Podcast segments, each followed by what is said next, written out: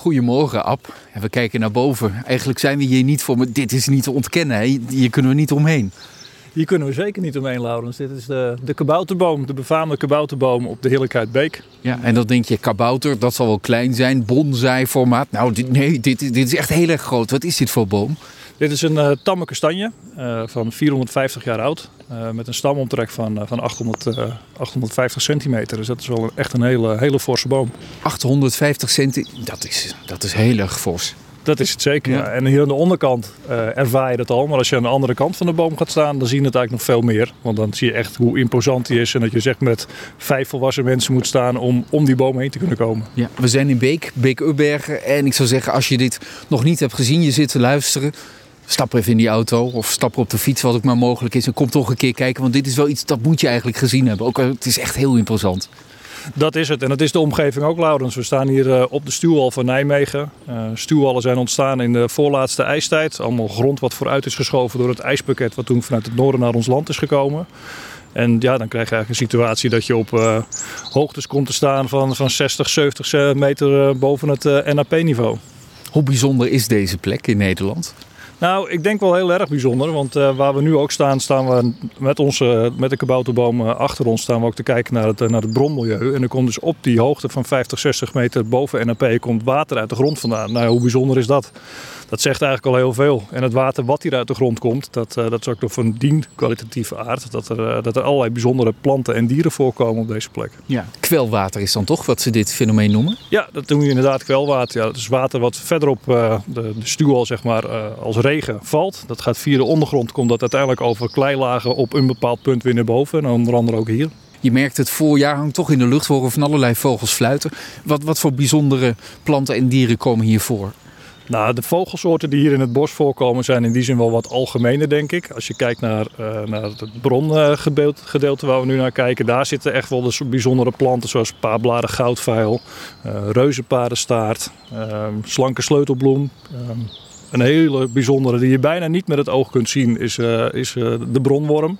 Uh, die komt ook in dit milieu voor. Is, is dat echt een worm, een beestje? Ja, het is wel een worm, maar daar moet je wel een microscoopje bij hebben om hem goed te kunnen zien. Hoe groot is die dan, denk je? Nou ja, een goede millimeter, anderhalf millimeter. Ja. En daar zijn jullie blij mee dat het hier voorkomt. Ik zal mijn schouders erbij ophalen. Nou ja, als je op het moment dat je op minder plekken voorkomt in Nederland, en dit is dan een van de weinigen, dan, uh, dan ben je daar wel trots op. Ja. En dat zegt ook gewoon echt iets over de, de omstandigheden hier. De kwaliteit, van het water is goed. Uh, de temperatuur is ook constant. Die is gedurende het jaar altijd 8 tot 10 graden. Dus het bevriest ook nooit. Ja, dan creëer je omstandigheden mee voor dat soort soorten. Geen problemen hier. Als we het over de natuur hebben, dan hebben we het ook vaak tegenwoordig over problemen. Stikstof, noem alles maar op. Ik hoef ze niet eens te noemen, droogte. Hier gaat alles, uh, gaat alles goed?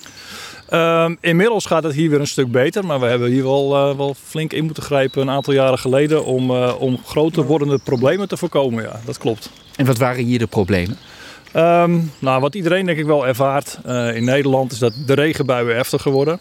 En uh, met het heftiger worden van die regenbuien zag je eigenlijk dat er in de beek en in de bron allerlei uh, diepe geulen begonnen te ontstaan. Uh, waardoor de, eigenlijk de toplaag van de bodem aan het verdrogen is. En dat daardoor ja, brandnetels en bramen de overhand begonnen te krijgen. En dat je dus die reuzenpaardenstaart en het paarbladen goudvel steeds minder terugzag. En de bronworm vindt het ook niet leuk misschien?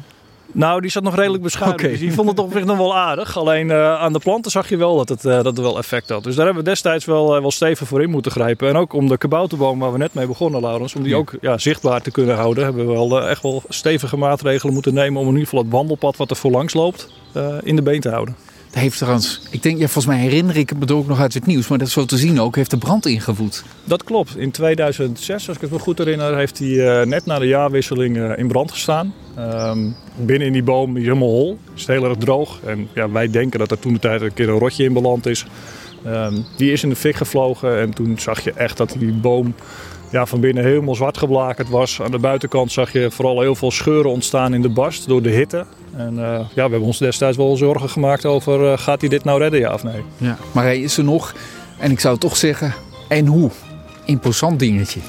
Dat is het nog steeds. Zeker als je zo van onderaf naar boven kijkt. En het ziet er gewoon nog steeds uh, vitaal uit. Met, uh, met veel vruchten ook in, uh, in de herfst. Dus ja, gelukkig maar. Ja, zo is het. We lopen verder. We zijn op de Heerlijkheid Beek. En we melden ons straks weer.